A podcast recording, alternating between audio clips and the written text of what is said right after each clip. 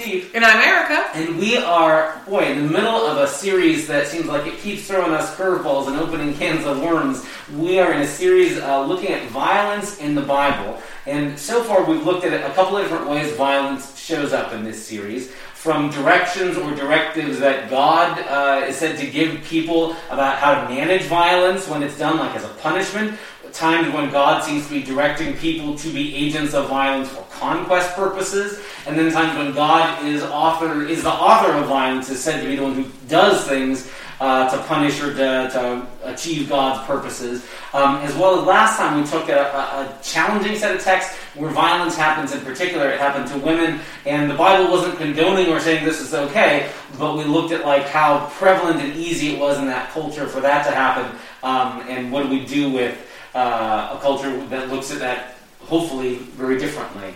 Um, so, where, where are we going to head today, Erica? So today we're going to the longest book of Scripture, to the Psalms. And now most of us don't think of violence when we think of the Psalms. We think of, you know, David and, you know, the Lord is my shepherd and all these happy, fun things. You know, the most violent psalm some of us might know is Psalm 22, which is the prediction of Jesus' death down the road. But in the Psalms, we don't really necessarily see the same type of violence as what we've already talked about. This is more so just people crying out in real anger and frustration at their enemies. Mm-hmm. And I think trying to work out what to do because this anger and this frustration is just getting to them so much that they they're wishing things upon their enemies Right. that they may not actually be wishing, but they're saying them just because God can take anything. Yeah, yeah. So uh, I'm glad to start opening the can of worms that way. We're dealing with a set of texts, and there's a number of them throughout the Psalms where the the voice of the person praying is calling on God, do X or Y or Z to my enemy. So sometimes it is real specific, sometimes it's just smash my enemies, and sometimes it gets much more graphic. But we're dealing with a different kind of, of situation than we've dealt with before. We've looked at stories before.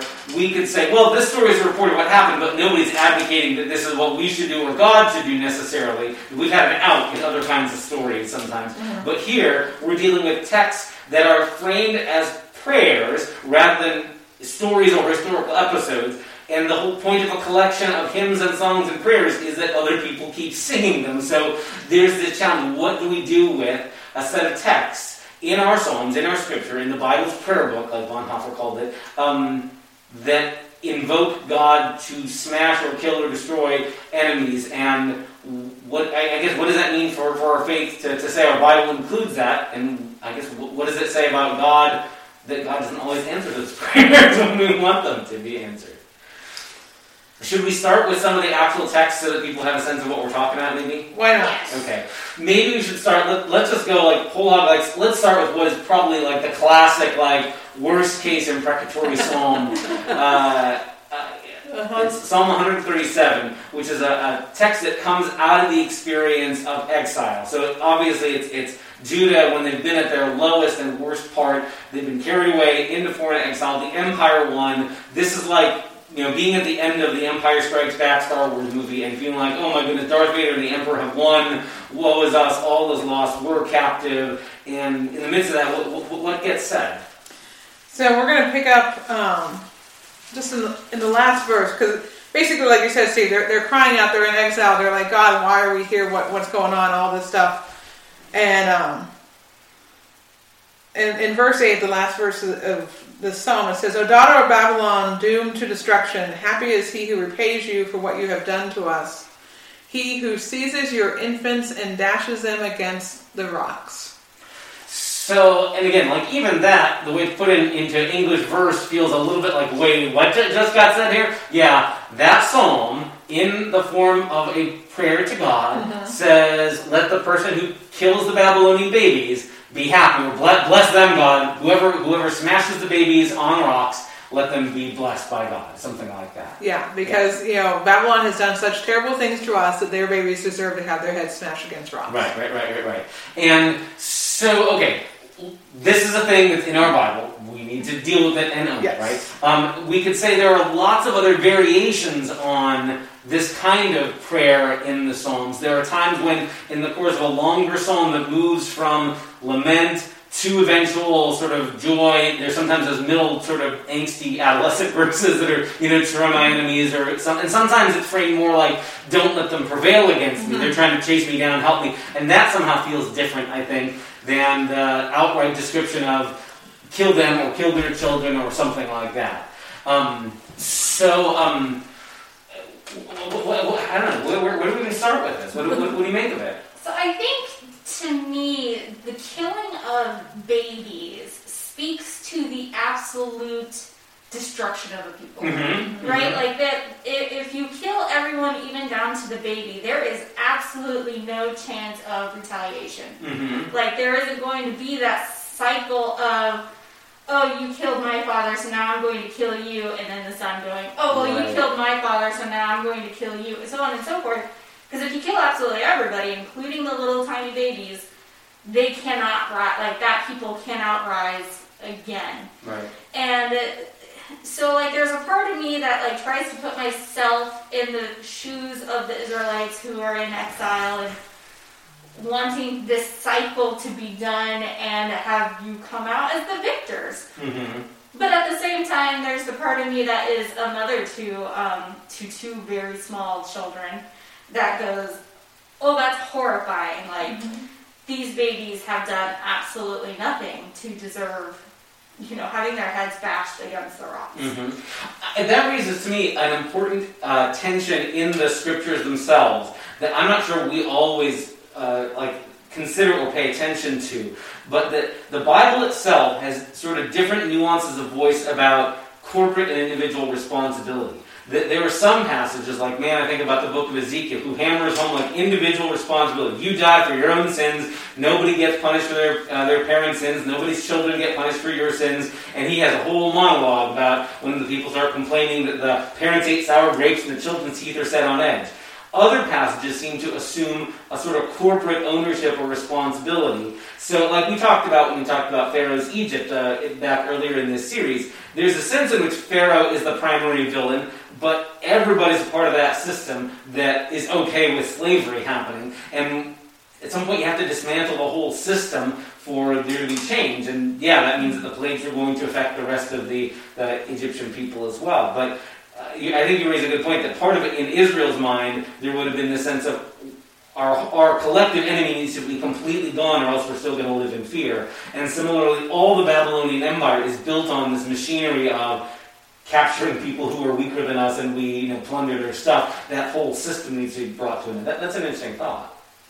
Could this be because you mentioned Egypt, and I know Egypt and Babylon are two different parts of Israel's history, Mhm. but could this almost be retaliation for what happened? You know, like thinking back to Egypt and what Mhm. happened to their babies. And You know, being drowned in the river. I mean, I know it's a different type of death, but it's the same concept. You know, okay, the Babylonians maybe didn't try to take out our babies, but the Egyptians did, and so this is yet another enemy. You know, God, why don't you smite them to the point that, that what they tried to do to us, and Right. completely. That, that, that seems certainly possible, or, and, and, and maybe it's at least that there's a, a thread of connective tissue that in both there's a sense of the whole the whole enemy nation is seen as your enemy, not just if there's regime change and if we had a different pharaoh, thing, like that whole system was rotten. Yeah. Same thing with the whole system of Babylon is rotten.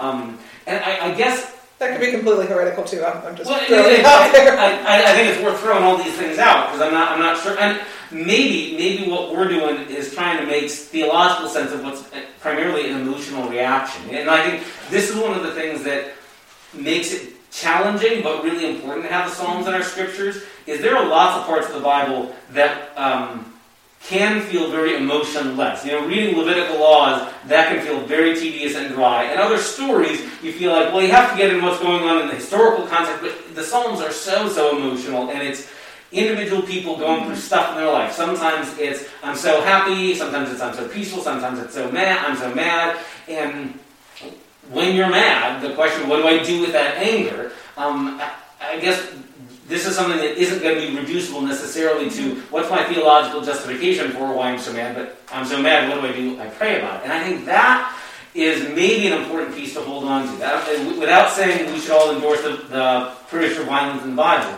it does seem important to me to say the Bible does seem to think whatever you got going on in your heart, you can't fool God, God already knows it anyway. It's better to be honest about it and say, I got to deal with this, rather than pretending that uh, I only think happy, kind thoughts all the time. And if I'm feeling something that is really, really angry, maybe the best thing, the best first place to start is me owning it and bringing that in prayer, rather than I'm going to secretly think this when I'm not praying, and then when I'm praying, I'm going to only think and say holy thoughts. I mean, that, Yeah. that sort of invites hy- hypocrisy that gives us permission to do terrible things and, and think, well, I'm allowed to do it when I'm not praying or something like that. And, and I think, jumping off of that, I Mhm. think that there is something really lovely about the idea of being able to messily say whatever you need to Yes. say to God. Mhm. Um, you know, 'cause, uh, so I'm, I'm married, and with my husband, there are times when we need to communicate stuff to each other, and we can't think of the good way to say it. We can't think of the perfect words. We know what we're saying is probably not politically correct because we can't think of what the language should Mhm. be. Mm-hmm. So we communicate that, like, hey, I don't know what the correct way to say this is, but blah, blah, blah. Mm-hmm. And often then we can like bounce off of each other and figure out what the correct language is. But like my husband is that safe person who Yeah. I can say whatever I Yeah. need to say yeah, out loud. yeah, And even more so than my husband, I feel like God should be that Yes. for people. yeah. That we should be able to say, you know what, God, I'm angry. This thing is happening in my life, and not only my life, but my nation's life. And this is what I think, even if that other half of me goes, no, I don't actually want to bash babies' heads into rocks, yeah. but I'm very angry. Yeah, and I think that is such a really helpful insight. Um, that whether it's a spouse or a close friend or whomever, and again, like you say, ideally God is meant to be this kind of role that, that can be that can can absorb whatever stuff we got. Having those kind of relationships where this is not my, what I want to say publicly to the world is my official policy, but I got to vent this to somebody. And knowing, like, I've had conversations with people, and I've certainly had lots of conversations with couples um, doing like marriage or pre-marriage counseling, where we talk about the difference between a conversation where someone's looking for a solution to their problem and a conversation where somebody just needs to vent. And sometimes, if you're honest, like, this is the time I just need to vent stuff. None of these things need to be public, but I need to say this to somebody else and, vent it. That's important. Um, and the ability to do that to God, I think, is supremely important because one, God is this one who's infinitely able to take our garbage, um, and this is, I think, this is the other really, really, really important theological thing for us is that God is not a genie in the Bible, and that means that when I pray something that's terrible, God doesn't have to go, well, you prayed for it and you asked in the name of Jesus, I have to do it. That's not how it works. And that God is always free to pat me on the head and say, that was a terrible prayer. I'm not going to do any of that because I love you, and that was a stupid prayer, and because I love the people that you are wishing harm against.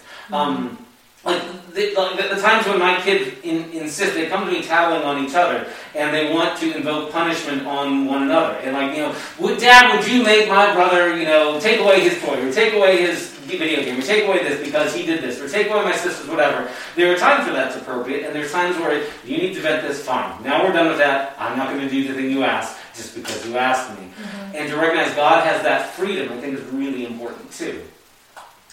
This reminds me of, um, forgive me for busting out Mr. Rogers here, but um, there seems this really, really important bit of Rogerian theology um, uh, that Mr. Rogers says um, anything that is human is mentionable, and anything that is mentionable is manageable. Um, and I don't think that's psychobabble. I mean, I, I think there's something really important about the idea that things that are part of our human experience we have to be able to talk about. Otherwise, they fester. And when they fester, people explode and do terrible things like shoot people at Walmart. Um, and instead, if we can vent and talk about things, like that's a huge important thing. And again, what we do with the words and the anger after we vented them is an important follow-up. So I wouldn't just say, pray the angry words and that's the end of that's all the Bible has to say. But at least we have to be able to say the stuff that we're feeling. Um, and then with the guidance of other people around us, especially people we trust in the faith, okay, now what am I going to do about this? That, that's important, I think. And I think in, in a lot of these psalms, and especially this one, we, we don't have evidence of God actually following through. Right. And I mean, you said that, Steve. You said that God's not a genie, so he doesn't have to do whatever we ask him to do. He can say, no, that was a stupid prayer, but that's okay. You got your feelings out. you know, Right. um, and, and so for me, when I see violence in the old in, in the Psalms in particular, there's a few of them that are history, you know, historical accounts of what has happened, but not very many. Um, but when I see violence in Psalms like this and, and others that we're going to talk about here, you know, it's just a reminder to me that that, like like we said, you know, that's just getting our emotions out and saying, God, I'm really PO'd right now. I Yeah. don't like this person or this group of people or whomever, Yeah. and I just need to tell somebody about it. Yeah. But rarely do we actually ever see God answering these kinds of prayers. Right. And I think that's really important that um, the Psalms themselves, even though many of them have superscriptions that sometimes will give an occasion about when this was or, or it was suspected to have been written. Um, I mean, to be really, really honest about it, those aren't in the oldest manuscripts we have, and so that's sort of later guessing probably about when things were written. But that they aren't even handed to us as after, and there's, there's no part at the end of Psalm 37, 137, where there's a coda and saying, and because of this prayer, God killed all the babies because the person. No, we don't get any of that. So we're, all we're left with are these words of lament and being able to voice it, and sometimes that's what we need is to be able to voice those things. And even the violence we've already talked about in the Old Testament, again, I, I don't recall any of that coming out of prayers from God's people saying, Right. you know, either God has, you know, it's happened for a bunch of different reasons, but I don't ever re- recall, and correct me if I'm wrong, like Moses or Joseph or one of the leaders saying, you know, God, let's, you know, let's go kill all our enemies, Mhm, and then God mhm. answered that. That's not how this works. Right, You know, right, there, there right. are other reasons which aren't necessarily ever very comfortable reasons. right. But you know, violence throughout Scripture does not come necessarily because of the prayers of God's people. And and I think it's important, yeah, that like that it's it's even when we have those worst impulses, those aren't ever what seems to motivate God. There are Yeah. times where God is subscribed to be the agent of divine violence. But it seems to either be sort of the, the text tries to make the case, this is God serving justice and punishing the evildoers, or this is God keeping the promise to Abraham and, and Isaac and Jacob or whatever. But it's not, God finally got goaded into picking on people because enough people were angry about it. And Yeah. that seems important, that like God can't be peer pressured into becoming part of the lynch mob. That, that seems really important. Um, I, I guess in addition to the question of what, what we do with our anger, um, I don't know. The, the, the, the, another piece in the imprecatory psalms that seems worth lifting up is that there are times when the prayer seems to be, I guess, a little bit closer to justice, where the prayer is sort of, uh, see these people are doing terrible things, God. Please let their terrible plans collapse. You know, like, like let them like let them get the just desserts of what's coming. And there, it, it feels less, maybe less vengeful, or more like when you've been picked on for so so long. You're like, isn't there ever going to be justice, God? And here people are scheming and tricking. Like, please let them get their comeuppance. Like there's sometimes there's just this aching for, could you please not let the villains get away one more time? Um, and that seems to me that those psalms come from a place of having experienced living through times when it feels like the bad guys keep getting away with it. And when that happens, when it feels like crookedness wins or evil wins the day, um, it, there's going to be something inside you that just like, please don't let this keep going on forever. Please let there be an end. Seems like there's a sense of the people wanting karma.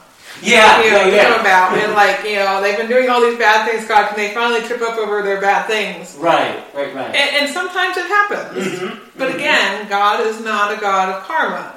It doesn't mean that you know if you keep doing bad things, eventually something bad's going to happen to you. Right. we might hope that, but God has bigger plans. And I think that's one of the things we have to hold in tension in all of the Christian faith and in Judaism as well, is the tension between God's freedom to be gracious and God's commitment to being just at the same time. Is that there's some part of us that feels like bad guys shouldn't get away with being bad guys forever, or villainy shouldn't go unaddressed.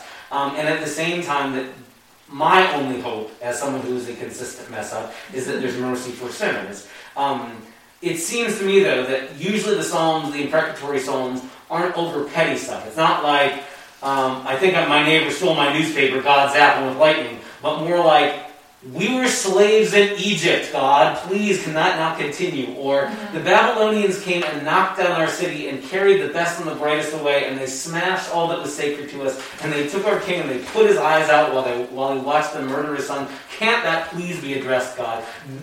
That's where those those feelings of deep, deep anger come from.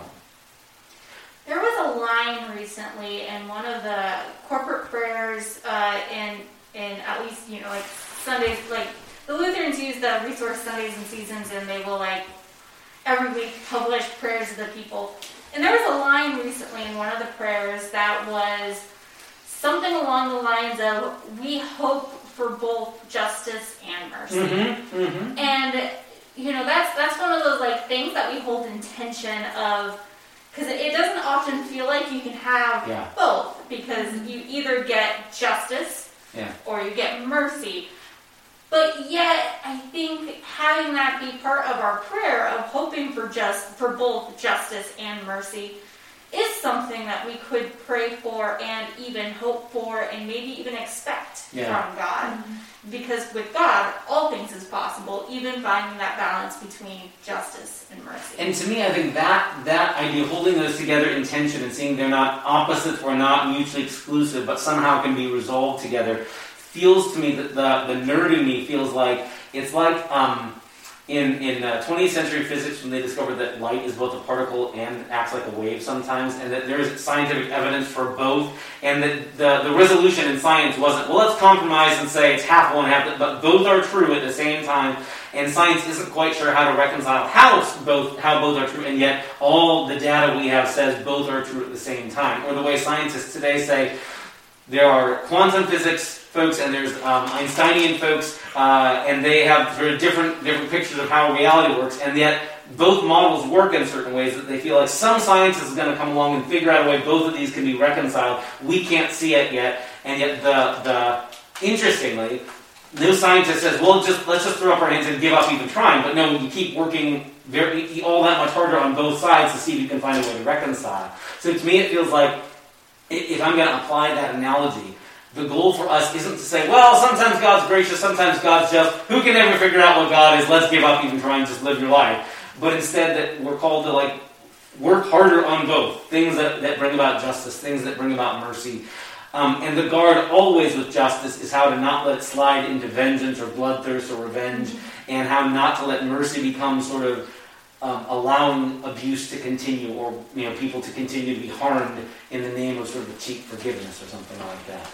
And and maybe that's a thing that the imprecatory psalms remind us is if we're in a comfortable spot, it's easy to think, well, things aren't that bad in anybody's life. Why would anybody ever pray this? Well, maybe maybe I haven't suffered very much in life. If I if my only reaction to the imprecatory psalms is how rude this person said these mean words. Um, maybe I haven't suffered enough to be able to get like some people. This is where they're at, and this is their everyday experience. And if that's where you're at, man, it, it has to come out somehow. In, in some ways, it feels like the way they talk about the way um, the blues emerge in the African American experience. Like you know, after enough centuries of oppression, like it's gonna come up in like the way it, it, it's voiced in music, and like.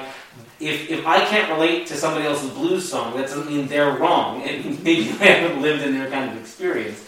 Um, and again, the, the beauty of something like singing the blues or a, a poem or a prayer like this is at the end of it, the thing I wished for said in the song doesn't have to come true. It's this is part of how I'm processing what I'm dealing with. One of my fears with folks that can't like understand these psalms completely. I mean, I get it. Some some folks just haven't suffered that much, but Mhm. then I I also sometimes get concerned like, how honest are you being with yourself and with God Mhm, about mhm. your own suffering? Like, because Mhm. there's too many of us um, as Christians who think that everything has to be sunshine, rainbows, and, and unicorns, right, and so we can never say anything bad. But yet, clearly, Yeah. in our holy book, in our hymn book, you know, we have these songs that say, no, you know, it's okay to get mad. It's Mhm. okay to get mad at God. It's okay to get mad at others. Like, what you do with that is a different Yeah. story. But you know, like, yeah, um, I don't, I don't consider myself to have suffered a lot in my life, but I mean, enough to say, yeah, I can get this. hmm I get this. Sometimes I want to smash some people's heads against their house. I mean, you know, and and I I would never do it, but you know, it's, the feeling sometimes comes across. yeah, and knowing sort of to where both you and what Sarah had said earlier about having people in audience that you can say those things in a safe place and know, like, I'm not advocating or teaching others to do this. So, like, there's a difference between you being able to pray that in the dark night of your soul moments and then you leading a Bible study and teaching everybody. Now, let's all make our plans and prayer for who we're going to kill this with. No! um, in a way, similarly, like eh, the conversations in our house sometimes, uh, my wife will, will listen to some news story on the radio, and some someone in the news will have made her very, very upset for whatever reason. And she'll just give me this look if the children are around, and like she'll say things like, "Oh, I hate you know the situation, the person, the you know the person talking, whatever." And then sort of once it's been said, there's I know, and I can't fix it, and I know, and I'm sorry, and that's what we're dealing with. And then, but we're not. We, we intentionally don't say, and now, children, let's have our two minutes hate, and we're all going to talk about people we hate and want to destroy. No, we, there's a difference between what we hand to our children and say, here's the model, and there are times though that when like we just got to vent stuff. And maybe what we do model is when there's stuff that is really churning around inside, is bringing that to God in prayer is an awful lot better than pretending it isn't there. Yeah. It, it, I, again, I hate I hate to be all Mr. Rogersy, but your point earlier about like what do we do with the angry? You know, there's that song from the like early Mr. Rogers Neighborhood Show. What do you do with the mad that you feel?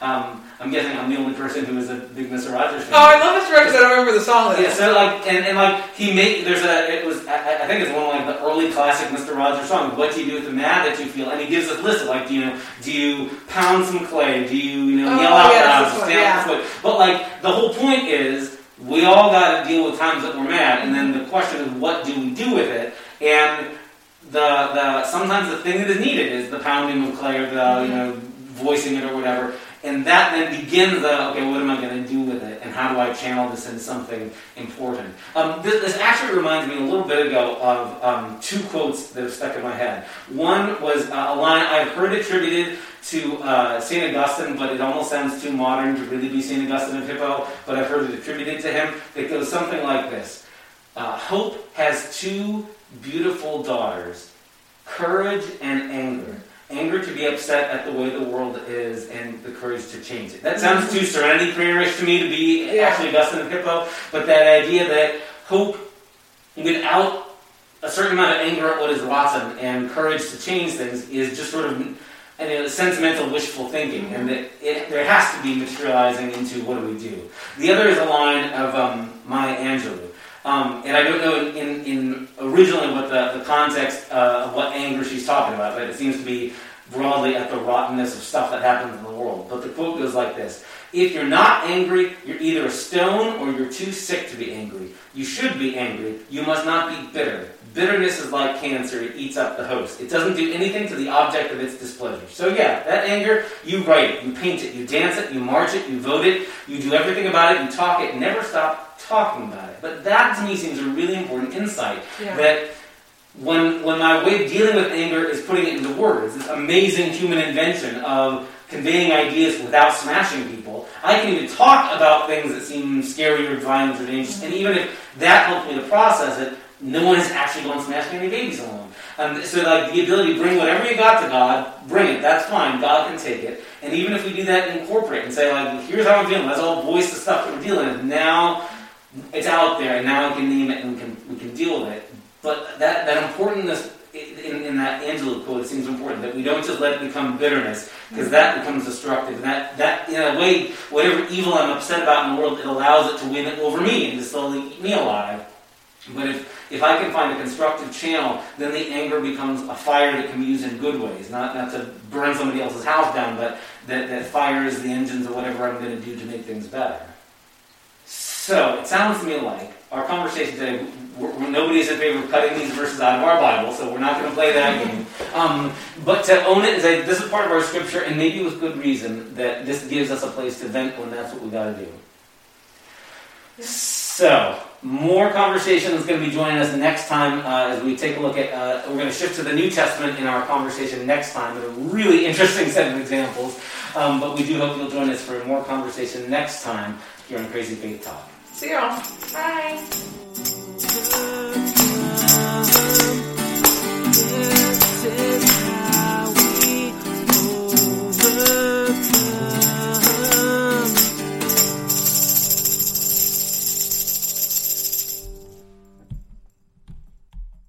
With the Lucky Land slots, you can get lucky just about anywhere. This is your captain speaking. Uh, we've got clear runway and the weather's fine, but we're just going to circle up here a while and uh, get lucky. No, no, nothing like that. It's just these cash prizes add up quick. So I suggest you sit back, keep your tray table upright, and start getting lucky. Play for free at LuckyLandSlots.com. Are you feeling lucky? No purchase necessary. Void where prohibited by law. 18 plus terms and conditions apply. See website for details.